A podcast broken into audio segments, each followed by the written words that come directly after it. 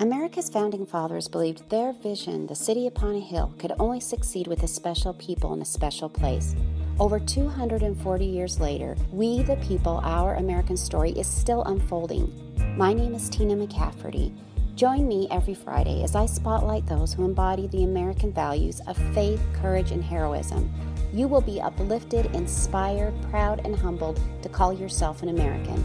American history is more than history, it's personal. The American dream comes from opportunity. The opportunity comes from our founding principles, our core values that are held together and protected by the Constitution. Those ideas are neither Republican, Democratic, conservative, liberal, white, or black. Those are American ideologies. Ted Yoho. Episode 14 Shane's American Story. You are in for a treat today. My guest is Shane Myler, the creator of the wildly successful Ninja Kids TV on YouTube. Shane, I really appreciate you being here. Thank you, Tina. It's a pleasure. Your story is the American dream, but it didn't start off so dreamy. Can you maybe take us back and share the beginning of your story? Uh, yeah, I'll I'll try to hit some bullet points. So, I was born to parents who were raised in the well, they were both members of the LDS Church. They were married in the Salt Lake City Temple. Seems to be going pretty well so far, but uh, they they ended up having a, a pretty nasty uh, three four years of marriage and divorced when I was three years old, and uh, the divorce for many years i always thought of divorce as like means a fight. I, I didn't really understand divorce meant like signing papers or or whatever. Like i because I, I i remembered the last time that my parents were together we were in a car and they were fighting. My mom sprayed mace on my dad. She got out and took me and my sister to uh, a store to call the police. I was sitting by the door when my dad came and grabbed me by the arm and pulled me outside. And I remember being yanked and my arm hurt and and then mace ended up in my eyes and and, and so every time I I think, oh yeah, I remember when my parents got divorced. That was what I was referring to. And you were three it, or four. That moment. I was three years old. And yeah. you remember that. Yeah. So it, it's one of my earlier memories. I don't have a lot of memories uh, before that, but my memory is pretty solid from that point on in my life. So, um, so yeah, and I went with my mom. We she ended up remarrying pretty shortly after that. We moved out of state, didn't see my dad again for years, and uh, a few years later, I let's see, 1987. I was like eight or nine years old, and I challenged my mom. So my stepdad was out of town for work as a logger, and I challenged my mom and I said, "Hey, I think my radio, my little uh, boombox, is louder than your stereo." And she's like, "No way, mine's way louder." I'm like, "Well, let's test it." She said, "No, the neighbors upstairs will get mad." I said, "Well, how about we just turn it up for one second, and then we turn it back down?" And she's like, okay. So we turned it up for one second, turned it back down.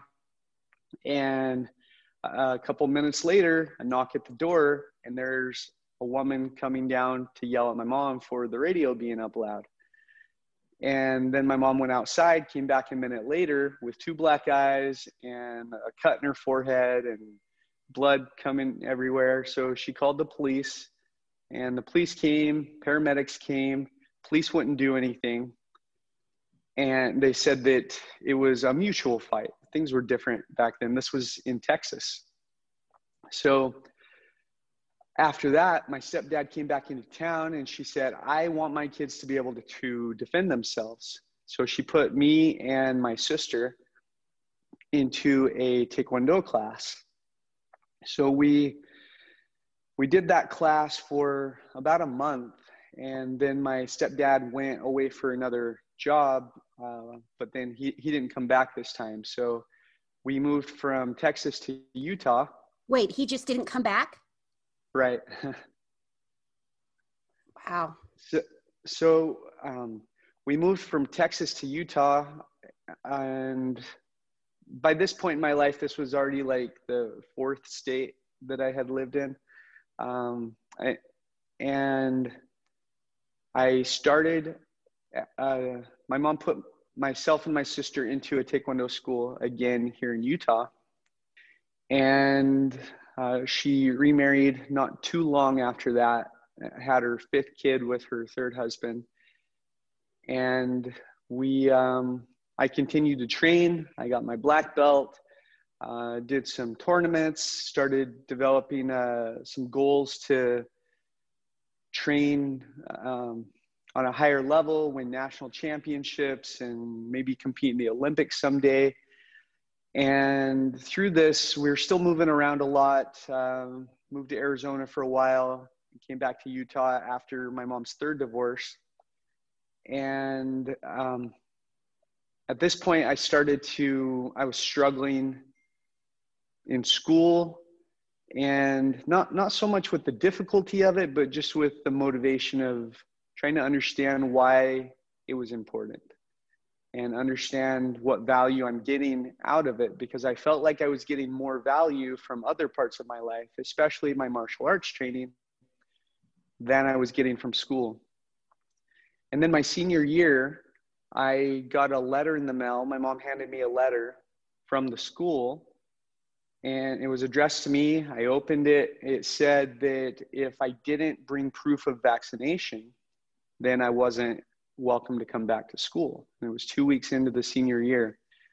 And so I said, well, I don't have proof of vaccination and I'm not very motivated to make that happen. So I just didn't go back. Nobody called.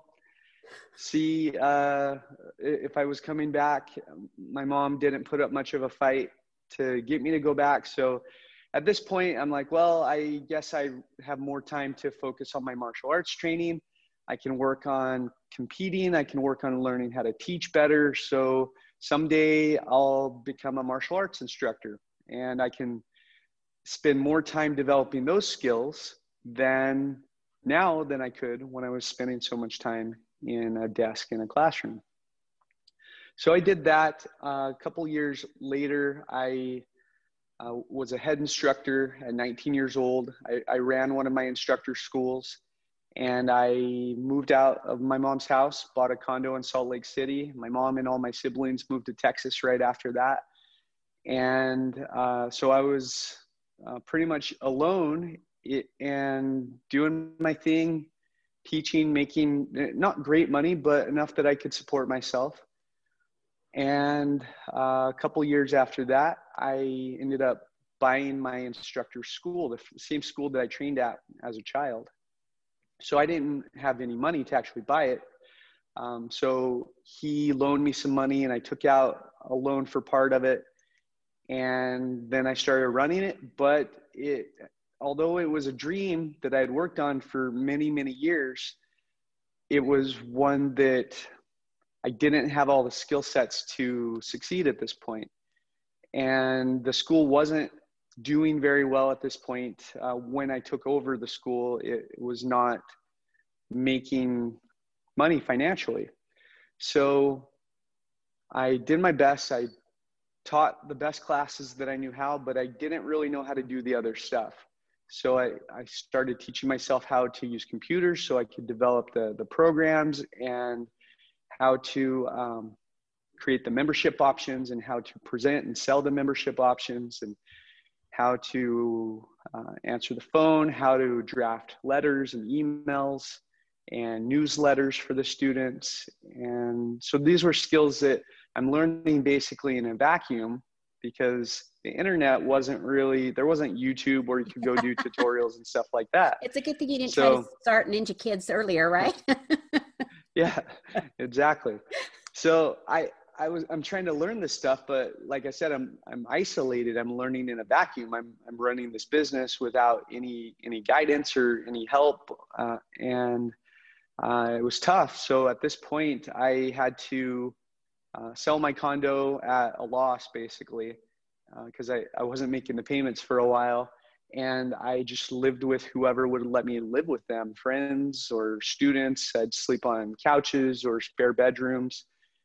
And uh, I did this for uh, a couple of years. That's a long and, time. Yeah. So I met my wife, and that was during this time. So I was like 24. I'd been running the school for about three years and it was improving. It was to the point where it was making money, not enough that I could support myself, but I mean, I could support myself, just not, not if I had to pay for a place to live. Right. so I could buy food and gas and, and uh, that was about it. Nowhere to lay your head. Right.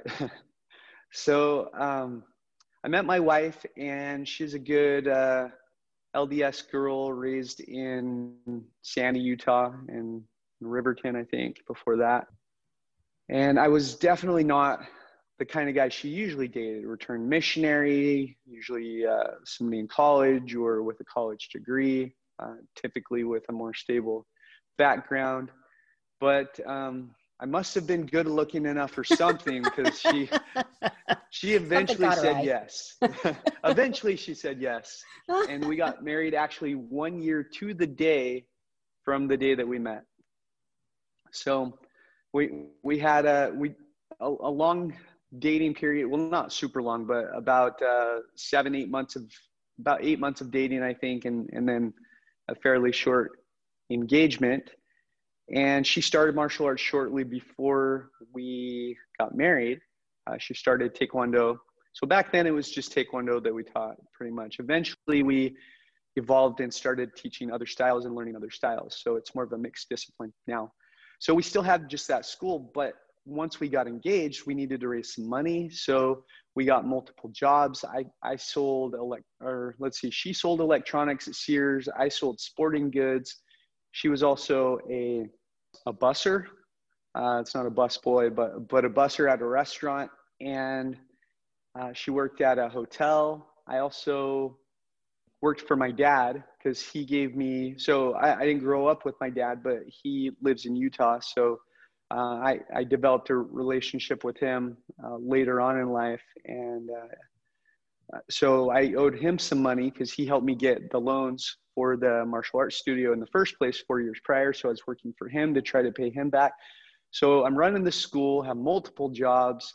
We get married and we still have multiple jobs. And then shortly after we get married, we're expecting our first child.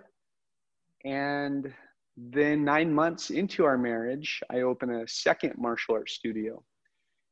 And not because the first one was going so great but more or less because i had some assistant instructors that i was paying and i couldn't really afford to pay them. So i thought if i had a second studio they could go there and maybe make enough money to pay for themselves. So the um, once i opened the second studio my instructor came to me and he said oh i see you have a second studio you must be doing well that means you need to pay me all the money that you still owe me Oops, backfired, so, right? yeah. Yeah. So I'm like, well, uh, I don't know if I can do that. And he's like, okay, well then uh, let me buy the school back from you. I'm like, okay, sold. So I sold the school back to him. And we, uh, shortly after that, we downsized to having just one school and no jobs. So was nice to have no jobs in one school. We were able to focus on that, but we still didn't have much money. And we had the opportunity to purchase our building and get out from renting. But we had to come up with a down payment of $34,000, which at the time was an unheard of amount of money to me. So we, we were saving up and we decided to move into the martial arts studio while we were saving up. The studio didn't have proper facilities. So we, we put a refrigerator in there and a crib and then we blew up a mattress every night for a place to sleep and then we rolled it up every morning so the students didn't see that we lived there uh, we couldn't afford it's a big warehouse kind of space and it would be a fortune to heat and cool it outside of business hours in the winter and summer so we would just cuddle up next to a space heater which doesn't work very good in a huge warehouse um, in the winter, and then in the summertime we had just not used blankets. so oh my gosh! Um, there was no shower, so we got a membership at Gold's Gym, and then we would go work out, shower, and uh, we we did that pretty often. How long did you live in the studio? We did that for one year. Wow. And that was enough time to save up money to buy the building. And the school had been improving at this time, so we ended up buying a house. Uh, back then, you could get a house on stated income with zero down, so that's what we did, uh, which made it a lot easier, but also, you know, scary to. We didn't even know if we could afford it, and that was the house in Herriman. Okay. Um, Why did you not ever give yeah. up? Well, A lot of people would have given up. I would have given up. Yeah. So, but the thing is, it's like, what does giving up mean? There, in that scenario, giving up means that I what go work at 7-Eleven. I, I don't have an education. I don't have any other work experience. Um, you know, I, I worked at these other jobs when we were engaged and newly married, but I certainly didn't want to do that full time. Uh, but I thought about it a lot. You know, my my rent at that first studio was two thousand dollars a month, and I didn't even make nearly what I was paying in rent to keep for myself. Many months I actually spent more than I made, so I was using credit cards just to keep the, the business alive. And there were many times that I had nightmares about the studio and teaching there and being there and feeling trapped by it. And so, really, it went from a lifelong childhood dream to literally giving me nightmares. And I thought often, well, what if I just took the money because I would build up a few thousand dollars each month and then bills would come and it would be all gone. So I thought, well, what if I save up four or five thousand dollars and then I just like leave and don't pay my bills that month. That would be the most money that I've had at one time. And um, that money obviously wouldn't have lasted very long. And, and then I'm like, well, if I did that, then what? I just go work at 7 Eleven or, or McDonald's or something. Yeah. So I, I didn't really feel like I had any other options. Uh, as bad as or as frustrating as it was, it, it was still to me it was it was better than those other options. Uh, I would have made more money working at 7-Eleven or McDonald's, but I had far less potential. When did you start to see things turn around? What was that point?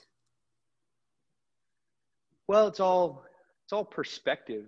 So just uh, trying to be optimistic and not even trying, but just when, when you don't have a lot to start with, then you can be optimistic very easily. And the first week that I ran the studio, I remember telling my dad I made $700 this week and being super excited about that because somebody paid in full for a few months. And he's like, You, you mean $700 a day this week? and I'm, I'm like, No, $700. He's like, Will that even pay your bills? I'm like, uh, I think so. I was excited for a minute, Dad. yeah. So it, it's just, it's all perspective. And, and with every, every time things would start to improve, I, I could see that they weren't improving just because they were improving because I learned something, because I implemented something, because I researched information, um, I, because I became better. So every increase was as a direct result of what I was able to create and put into it. And that's motivating because you don't get that in an entry level job. If I'm flipping burgers at McDonald's and I'm the best burger flipper there, I probably don't make a lot more than the other burger flippers, if any Right. more. I, I could be three times better than the other burger flippers, but I'm not going to make three times the money. right. And there's only a limit for how much better I can get as a burger flipper. so even if they did pay me three times the money, it's not like I could become a hundred times better than the other burger flippers. That's just not possible. Right. So it, it was nice to not have a ceiling that I look back on with our culture and our education system is it it teaches to have a ceiling and the whole grading system teaches to have a ceiling so if you're getting a's or a pluses well that's great and you're praised and everybody thinks you're so smart and and you feel good about yourself but ultimately you're likely developing a perfectionism syndrome and you're also giving given a false ceiling. And in life if if you're used to having that ceiling of perfection in life you're going to have a hard time not having that feeling of perfection and if you're working for somebody who is giving you a pat on the back and giving you your your paycheck and maybe a bonus here or there or something then you can have that ceiling. But if you're a business owner, you don't get a ceiling. For somebody who's used to striving for straight A's and used to having that perfection, so to speak, it can feel very discontent mm. to be in an environment where that's unachievable. There's a security with the ceiling too, right? Exactly. A false security anyway. Yeah. Yeah, it, exactly. It it makes you feel good when you're at the top. But when you work for yourself, there's no top. And that can be a good thing, but it can also be a challenging thing because if you are an ambitious person, you don't stop. you never stop. It's like it, if there was, like in school, if they didn't give grades, then there would be people who far exceed what it takes to get an A plus. I agree. And right now it's rare that anybody's going to far exceed what it takes to get an A plus because that would just be a waste of their energy as far as what they're taught. Um, but when you have no grading system, there's going to be people that just like do a hundred times what it takes to get an A. And those are the millionaires and billionaires in our culture. What does it take to become an eighth degree black belt? Uh, well, it depends on the system. Martial arts is completely unregulated. So there's a lot of high level black belts that maybe didn't have to do very much to achieve it. I uh, was, like I said, I was part of a Taekwondo system. And after receiving a few degrees, I, I earned my fourth degree in Taekwondo when I started to become discontent with the challenge. So at that point, I started looking into other systems and other martial arts, and I started seeing that some of the highest level, most respected martial artists in the country were diversified and advancing in several different systems of martial arts. So I started doing this, and then I joined somebody who is at the top of that, who his name's Ernie Reyes Sr., and he's done a lot of movies in the past and his son was a big movie star and um, but he's not just uh, in movies he is a die-hard 365 days a year martial arts fanatic. And he's 74 years old right now and he actually has stage four incurable prostate cancer. Ugh, and he still awful. trains every day and gives value to the association the association every day sends me messages on a regular basis. So i joined him in 2006 and this was after we already had our second school and we we had uh, a couple of kids and this was an evolution for me and i have had many um, evolutions and mentors and role models who helped me go from one stage to the other and often i felt like i was at the top often I hit that false ceiling. I'm like, I am so awesome. I'm just rocking it. And then I expand my horizon and I, I look at uh, what else is out there and I say, oh man, I thought I was doing so great, but they're way beyond where I am. And, and then I learn and advance and, and continue to expand to the point where now I see that there there's no ceiling and I don't want to hit a ceiling. I don't want to hit a false ceiling. Although it can create a sense of comfort, that comfort can really hold you back in life as well. How many how many degrees are there in black belt? Most systems have 10 degrees of black belt. So Ernie Reyes Sr. just tested for his 10th degree black belt last year, and I tested for my 8th degree black belt alongside him. Do you want to get your 10th degree? Is that what your goal is? Oh, you know what? When I was nine years old, I made a goal to get my 10th degree black belt. And I estimated that I would get it when I'm 53 years old. That's in 10 years from now. You're on track then, right? So do that. it's it's possible, yeah. But um, I I would love to get my 10th degree black belt, but the biggest thing is I I want to earn it. And my example for how to earn it is Ernie Reyes Sr. Mm. He's my hmm. best example. And being able to follow into the example that he set for earning his 10th degree black belt is a very high standard to achieve. Yes, I want to earn it, but I also want to be worthy of it when I do. How many 10th degrees are there only a certain, is it a very small number that are 10th degrees in the world?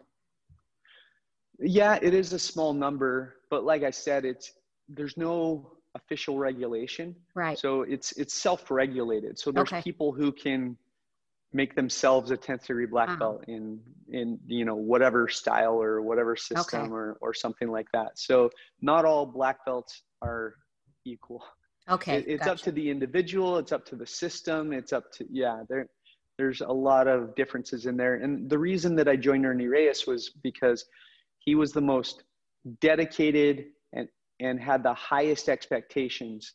He was a martial artist first, a teacher second, and a businessman third.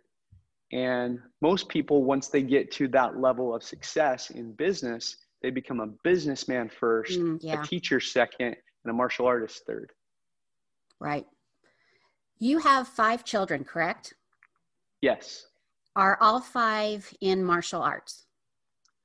Yes. So we started them young, and that was one thing I was concerned about because a lot of people struggle with teaching their children. And I saw it even with my Korean Taekwondo master, his kids didn't really seem to appreciate it. And they his son continued to do it into his adulthood. I was actually his student when his son was born. Uh, so I knew him growing up, and he ended up taking over one of his dad's studios, but he never really had a passion for it. Eventually, he closed down and stopped doing it, actually, just last year during COVID.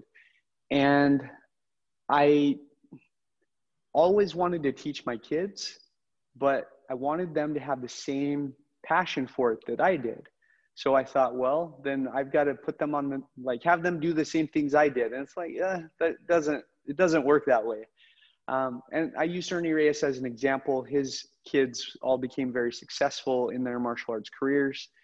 So I said, and he started teaching them very early. So I used his example as uh, a role model for doing that. And I'm like, okay, I'll, I'll get my kids involved early. And we've had good results and, and they enjoy it. And my older four kids are black belts. My oldest, Brighton, he is a fourth degree.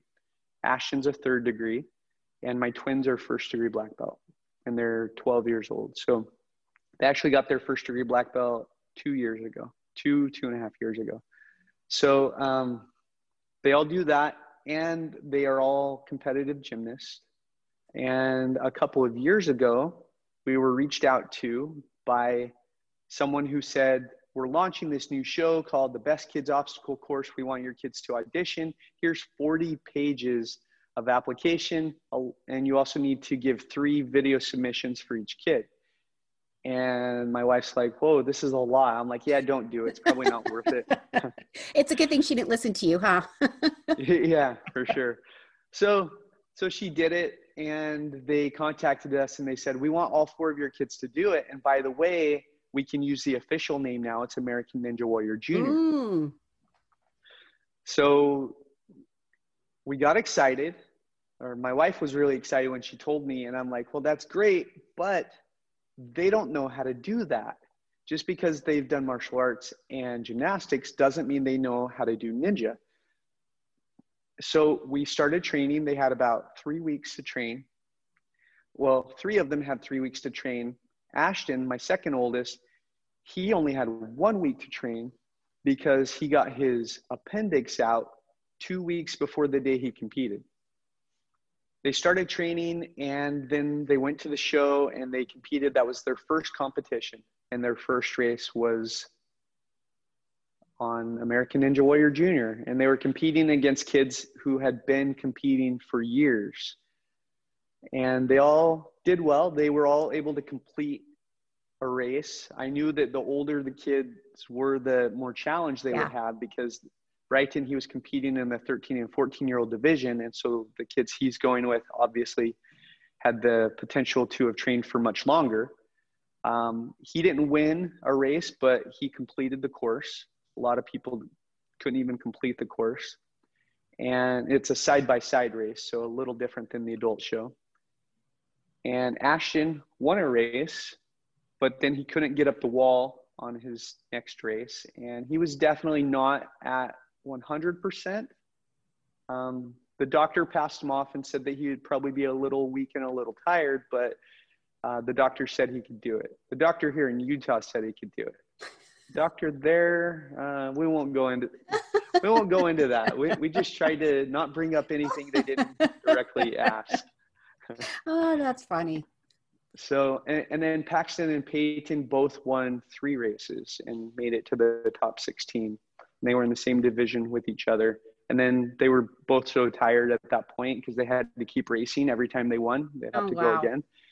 And by the fourth race, they they both fell in the water on the last obstacle. So, tell me how Ninja Kids TV was born. How did that come about? Well, we started Ninja Kids TV in 2017, so almost exactly four years ago. Um, YouTube came about, and well, I had always been interested in movies, television, commercials. I used to ask my mom, "Hey, mom, can will you go sign me up to be in commercials and stuff?" And she said, "I don't know how to do that." So when uh, YouTube started to come around, I was interested in it and thought about how to do it. So we actually went to Central America for two months in 2012. And I thought, hey, it would be great if we could travel and make like a family travel vlog.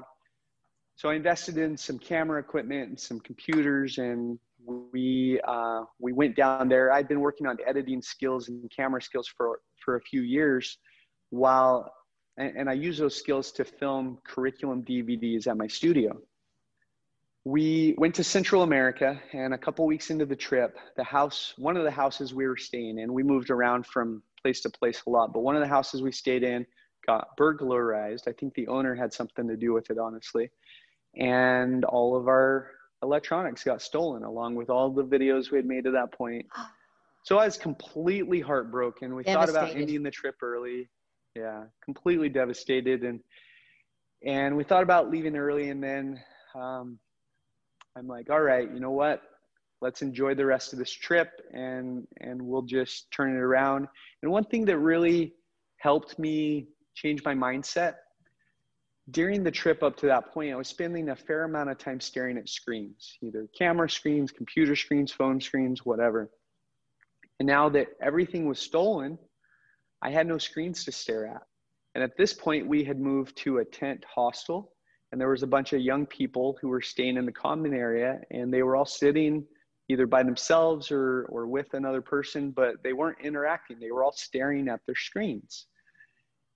And we, my family, none of us had any screens. So we're looking around, and I'm thinking, you know what? We're in par- a tropical paradise. It's so beautiful here. And the only thing people are looking at is these glowing devices. Yeah. And and now we're not. so we we got to really immerse in the experience. Became one of our family's most powerful, awesome memories. Um, however, it, the sting of losing all that equipment didn't go away right away. So I, I didn't touch a camera or anything for almost a year after that. And then I got the bug again, started doing it. But when we came back from that trip, it's like, okay, if we're not going to do it, let's go to a talent agency and see if we can work on some acting skills and maybe do some uh, commercials and stuff. So we did a little of that. My oldest son, Brighton, when he was 10, he starred alongside Corbin Bernsen in a feature Christmas movie. The Last Straw with and, Rob Diamond. I know him. Yeah, yeah. So so that was fun and we thought, "Hey, this is such a big opportunity. I'm sure it's going to lead to so many more opportunities." And it, it didn't really lead to anything. So about 3 years passed in this time and I was trying to help with projects and I wanted to be a fight choreographer, you, you know, use my martial arts for something uh, different to kind of expand my horizons. So I'm trying to offer my services for movies or even like YouTube videos and stuff. And I got to do a few things, but I learned that there were there was a team of much younger, much more experienced in fight choreography and stunts than I was. And they took any job that was worthwhile. yeah. So I'm like, well, the last straw, so to speak, of this was we were driving to a gymnastics meet in Las Vegas. And I got an email from a YouTube creator who I offered to help do the stunts for free, just so I could be a part of it and they um, sent me an email that since I was out of town, they replaced my services and they don't need me to come back. And I was pretty frustrated to get fired for something that I offered to do for free. That's got to when you hit bottom, huh? When you get fired and you were going to do it for yeah. free.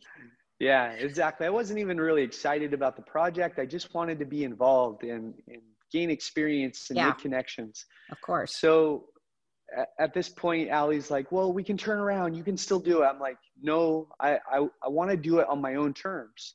I looked at her and I said, look up the next movie that's coming out that has martial arts in it. She said, Power Rangers comes out in four weeks. I said, all right, then in four weeks, we're going to have a Power Rangers video on a brand new channel. Switch places with me so I can start writing the script. So I started writing. I had never written a script before, and I was not good at it. It's horrible. My first few scripts, it, it was like a sixth grader. so um, I kept going, and I I stopped, like almost completely stopped uh, any type of external entertainment. Stopped watching television. Stopped doing social media. Stopped doing anything that distracted me from my goal and I started to get ideas, started to feel inspired. Uh, things started to, to flow, and I started to get excited about it. And I kept writing for a couple of weeks while at the same time I'm trying to produce and decide and figure out locations and costumes and choreograph the fight sequences and and decide who the actors are going to be. And I gave myself that deadline, and I had originally this big vision of what it's going to look like. It's going to be awesome. We're going to have costumes and monsters and visual effects and all this stuff, cool locations. And I'm 10 pages into the script and I'm like, okay, I can't make this any longer and still make my deadline or my $2,000 budget that I set for myself. So I'm like, well, this is it. I guess this is the end of the script. And I'm just going to have to end it at this point and it's it was a very strange place to end it so like i said it's it's a power rangers fan film basically yeah but it we i created it like a uh, sorry what, what's it called when um, like an origin story so mm. i hmm. created it as an origin story but you can't really have much of an origin story and get to anything meaningful in 10 minutes. so basically, the video ended before they even knew they were Power Rangers. The word Power Rangers was never even said in the video. Can I stop you here for a second? Because two things sure. already have really impacted me about your story. From the first time that you picked up the camera, then your camera equipment was stolen until you actually made that first video. We're talking what, like three, four years? Um, let's see, 2012 to 2017, so five years. Four that, and a half, yeah. That that's powerful right there, I think. Because for anybody, oh, Ninja Kids TV, blah, blah, blah, blah, blah.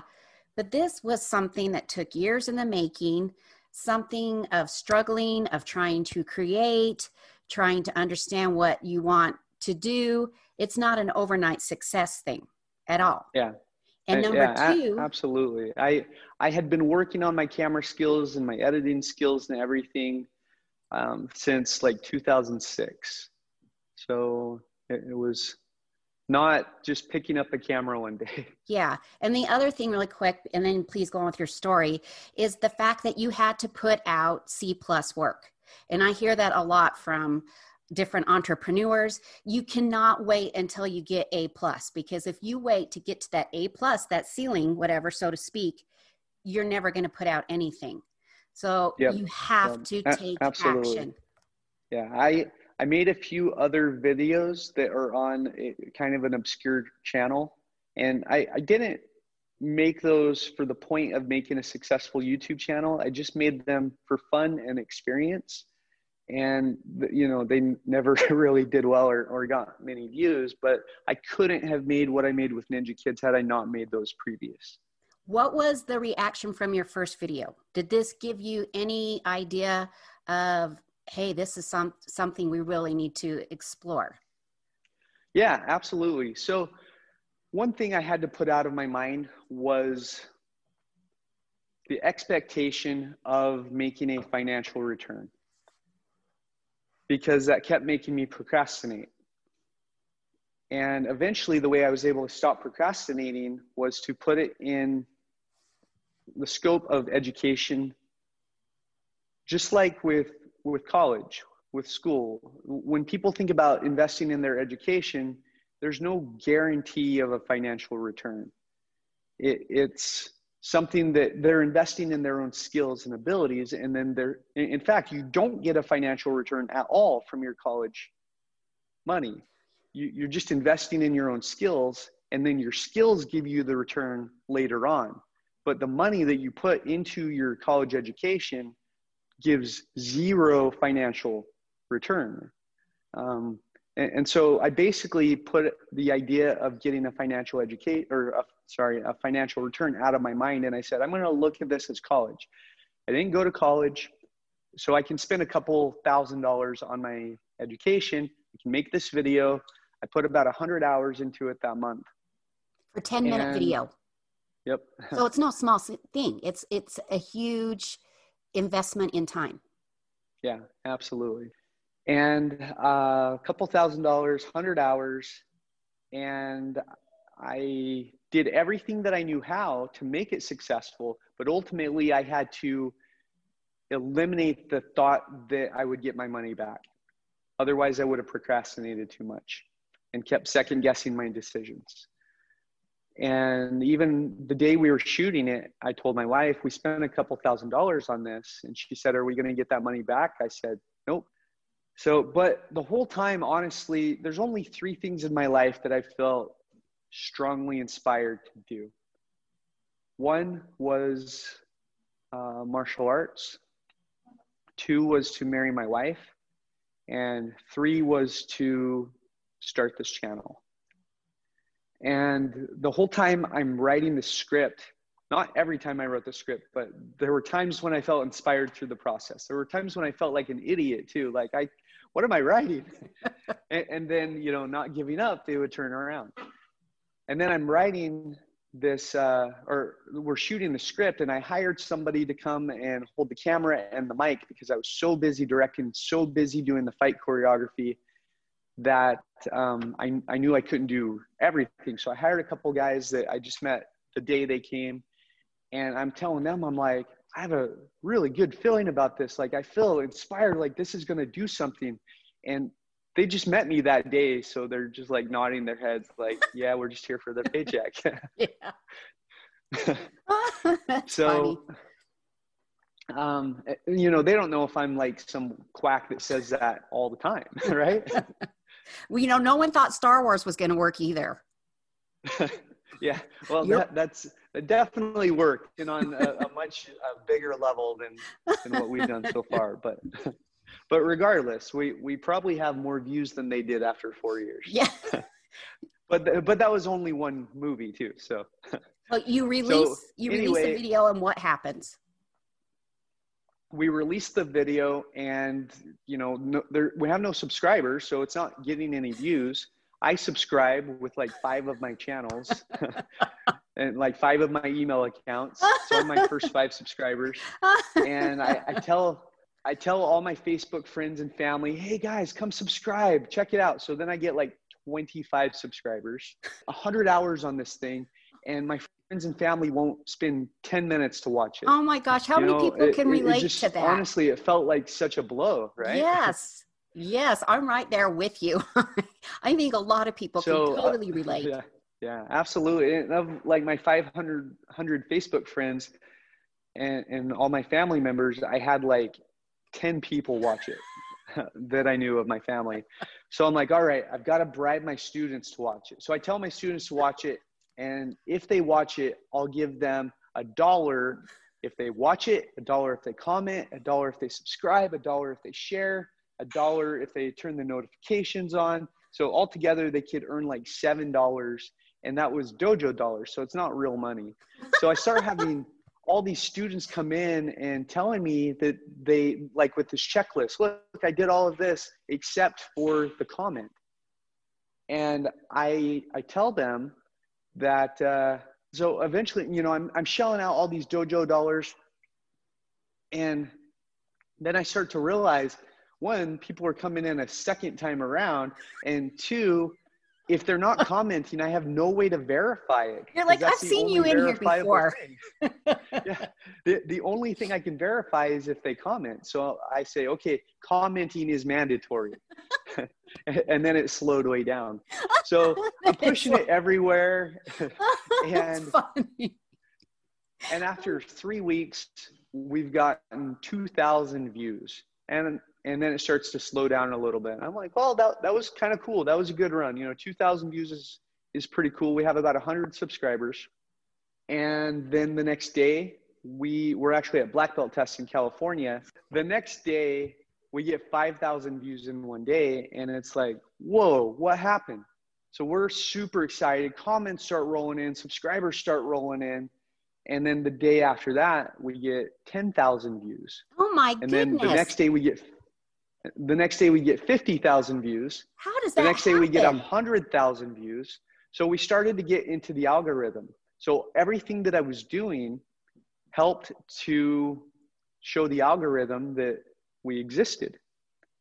And then the algorithm, so basically what the algorithm does is it looks for videos that are being watched and then it if they're being watched then it starts to share it with more people and then after more people watch it then it shares if they watch it for long enough then it youtube says okay not only are they watching it but it has a good watch time right. let's share it with more people and then it starts to expand and share it with more and more and more and then when people stop watching it then it pulls back and it After a week, how how many works. how many watches did you have? So- it it kept going up for about a week until it hit about a million views a day You're kidding me.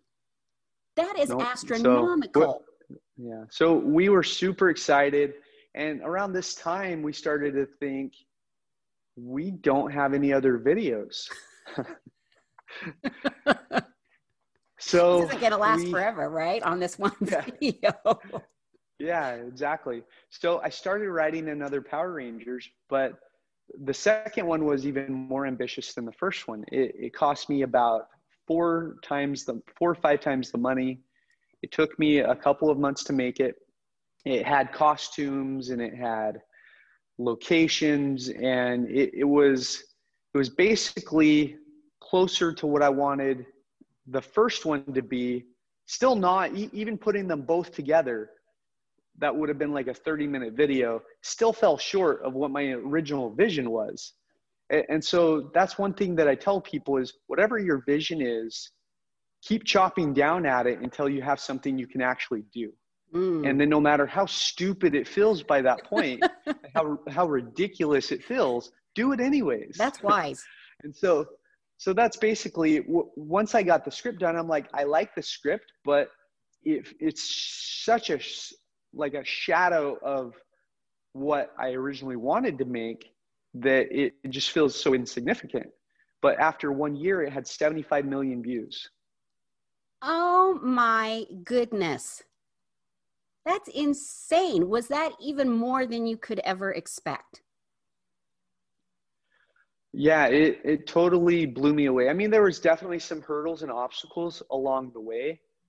Um, but still, I was, I was super like blown away and, and excited. And so I, I think it was about uh, two, two and a half months later that we uploaded the second episode. And that one did really well also. That one is actually still getting tens of millions, or sorry, not tens of millions. It's still getting hundreds of thousands of views a day, three and a half years later. Tell us where you are now. It's 2021. Where is Ninja Kids? What's happening with Ninja Kids TV? Uh, so Ninja Kids TV has over 12 and a half million subscribers. We have uploaded just over 200 videos and we have over 5 billion views. We have a toy line that has released nationwide in Walmart and Target. It's also in several other countries like the United Kingdom, Singapore, and uh, let's see what else. We have a Ninja Kids Club program that is um, done by kids around the world. So there's an app, they can sign on to the app, they can do tutorials to learn skills. And it's for all ages, whoever wants to learn the skills. I encourage families to do it together if they can. We always say families that kick together stick together, and that's you know from our my martial arts foundation. It, it's for any age, and it can bring families together when they have something like that that they can do together we um, teach a Zoom class for that as well. So we have partners who run that Zoom class, and then myself and my kids, we actually teach the Zoom class class ourselves once a month. Uh, four of your kids, four yeah. of them have their own channels, or do all five? Don't they each have their own channels yeah. as well? Yeah. So four of them have their own channel, and they are so four out, three out of the four are over a million subscribers, and one's about to break a million. I just started a brand new channel a month ago called The Ninja Fam, and it has over a 100,000 subscribers now. So um, we're, we're trying to ramp up our, our production and, and our quality and, and keep things going. It, it has massive potential that we're, we're still working on handling the growth and increasing our bandwidth so that we can continue to offer value and um, maximize that potential.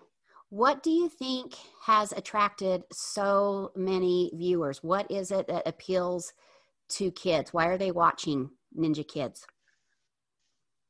Well, I, I think my goal with the channel and with the videos really wasn't to make kids videos. It, it was to make something that I wanted to watch. And and, and something that families could watch together. So one of my challenge or one of my inspirations was seeing my kids watch YouTube videos that I didn't want them to watch. For generations, parents have been mad at their kids for watching too much TV or playing video games. And I think with every generation, it gets worse because there's more access to mm, it, there's yes. more entertainment and some of the stuff that they watch is just mind-numbingly horrible and yeah. dull and and like it's very popular for people to watch other people play video games my kids do that I, yes and my kids were watching other people play minecraft and i'm like why are yeah. you watching that and at first i'm like well minecraft is a game where you build stuff and you're creative so that's kind of cool um, but then they wouldn't go and build the stuff that they were watching other people build. So I would get frustrated and say, okay, well, if you're not going to build it, then why are you watching it? And they said, oh, we just want to watch it. And I'm like, okay, we've got to make something to, to, you know what? How about you stop being on the entertainment side and start being on the creator side? Yeah.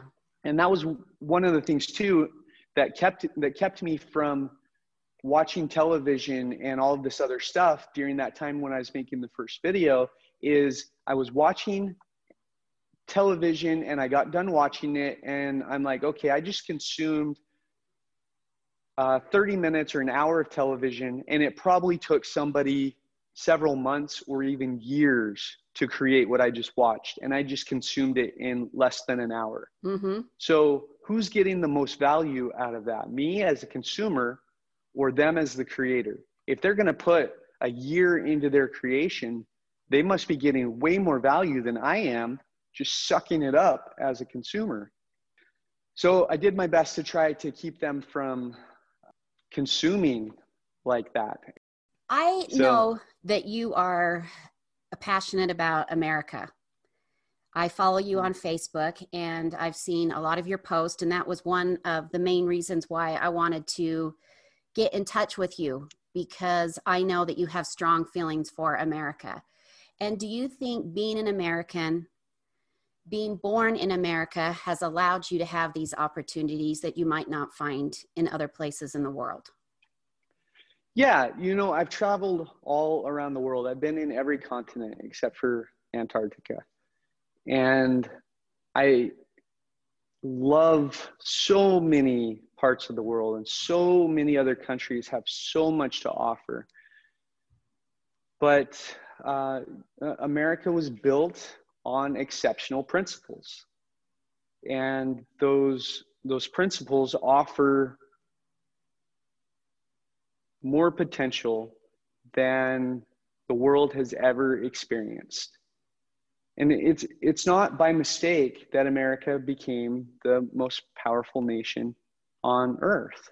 You know, it's, it's obviously had its mistakes. Even after those principles were founded, they weren't always following those principles. It obviously had struggles with, with slavery and, and some civil rights issues and stuff like that.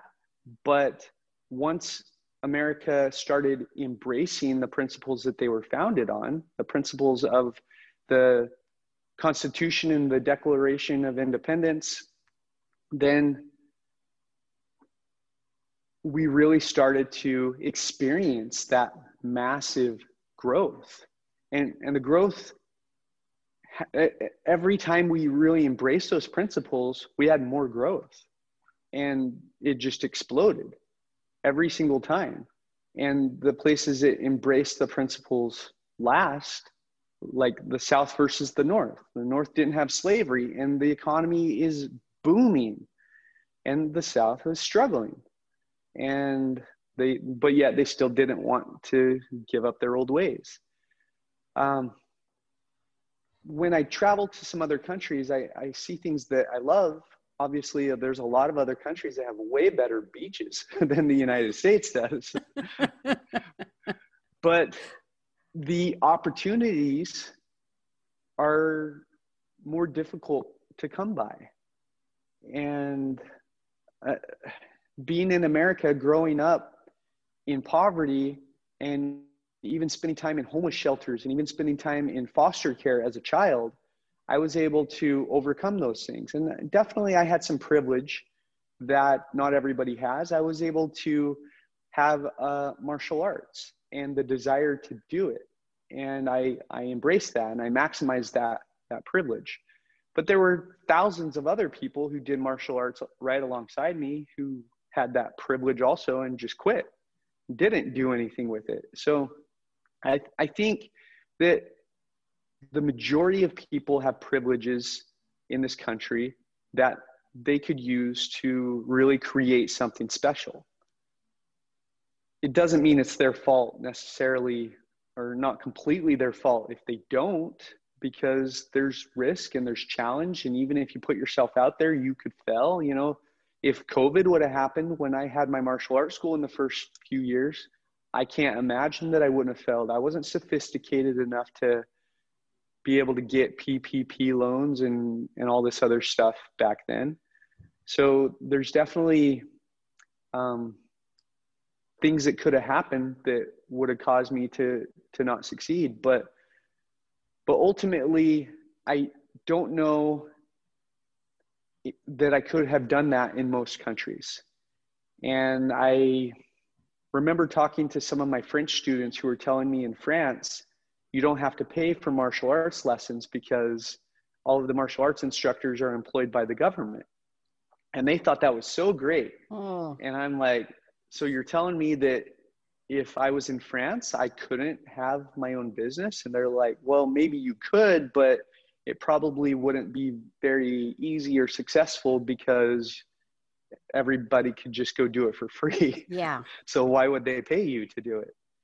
So, uh, and, and we have a little bit of that to a certain degree in this country, but it, it's just, it's not as severe, you know, um, rec centers are subsidized and people can go take cheaper lessons, but they're also much cheaper quality. So, so that does exist here it, it's just not as severe. If it existed like it did in a lot of other countries, it just totally inhibits the ability to grow and the ability to have business. Sure, you might think it's it's great if you're getting something for free, but you're not getting something that's very good for free. Yeah. And you're also preventing yourself from really being able to rise up in society.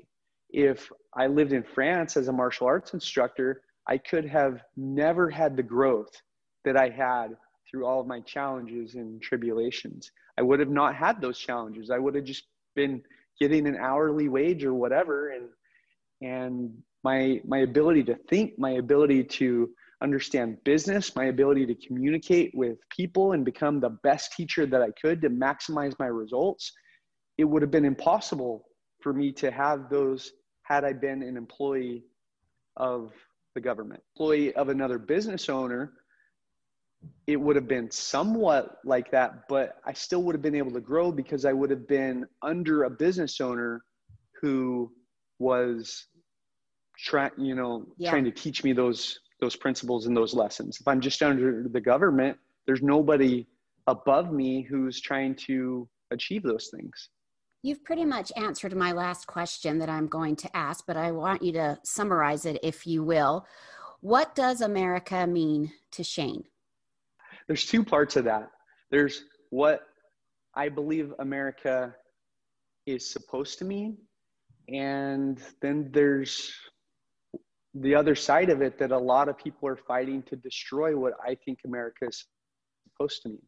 I agree. So, what I think America is supposed to mean is is freedom. I grew up being very patriotic, especially in Texas. They te- really instill a lot of patriotism in the school system um, for Texas and for the United States.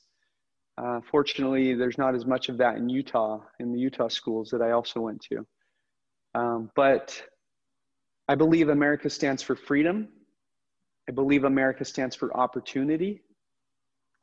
And I believe America stands for hope. But when we try to turn that around and say that America stands for guarantees, we destroy everything else. I'm not against safety nets, but I think they have to be left in check. I think that there's got to be a hierarchy of safety nets, and it's got to start with yourself doing everything you can, and then it falls to your family, and then it falls to your friends and your community, and then it falls to charities, and then at the very bottom of that list, it falls to the government. But in so many ways, people want the government on the top. And that causes a serious problem and a serious imbalance. As an employee, you might think it's great if you get a 15 hour minimum wage guarantee.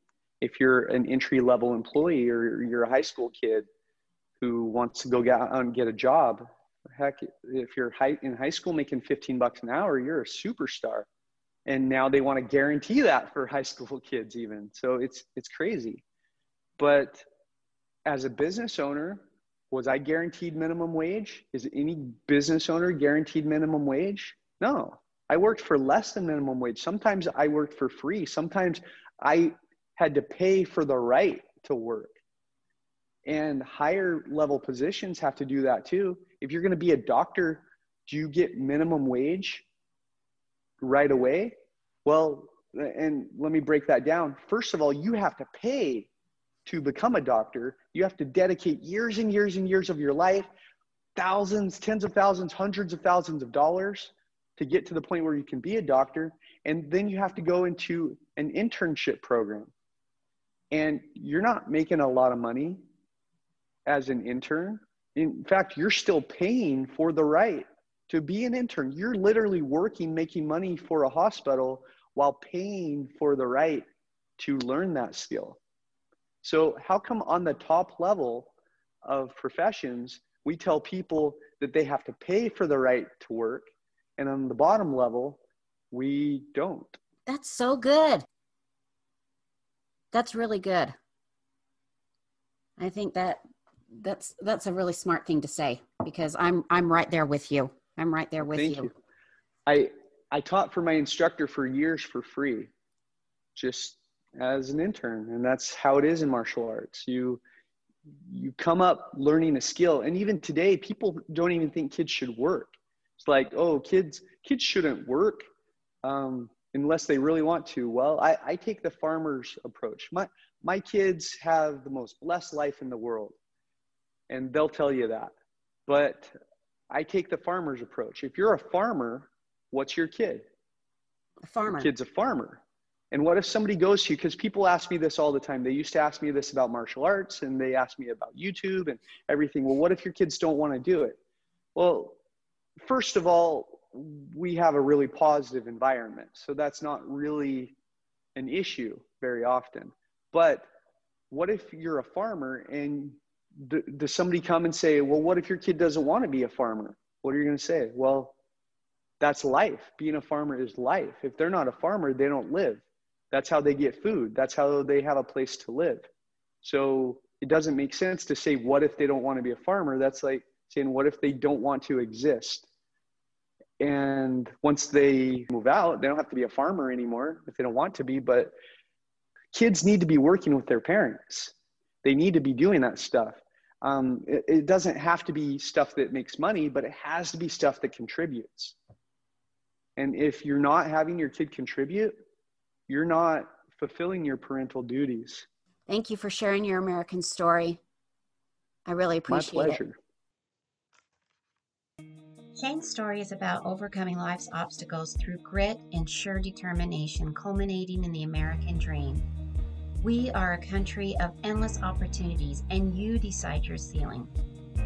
That wraps up another episode of We the People, Our American Story. Don't miss a single episode. Subscribe, leave a review, and let your friends and family know. I'll be back next Friday with another amazing episode. See you then.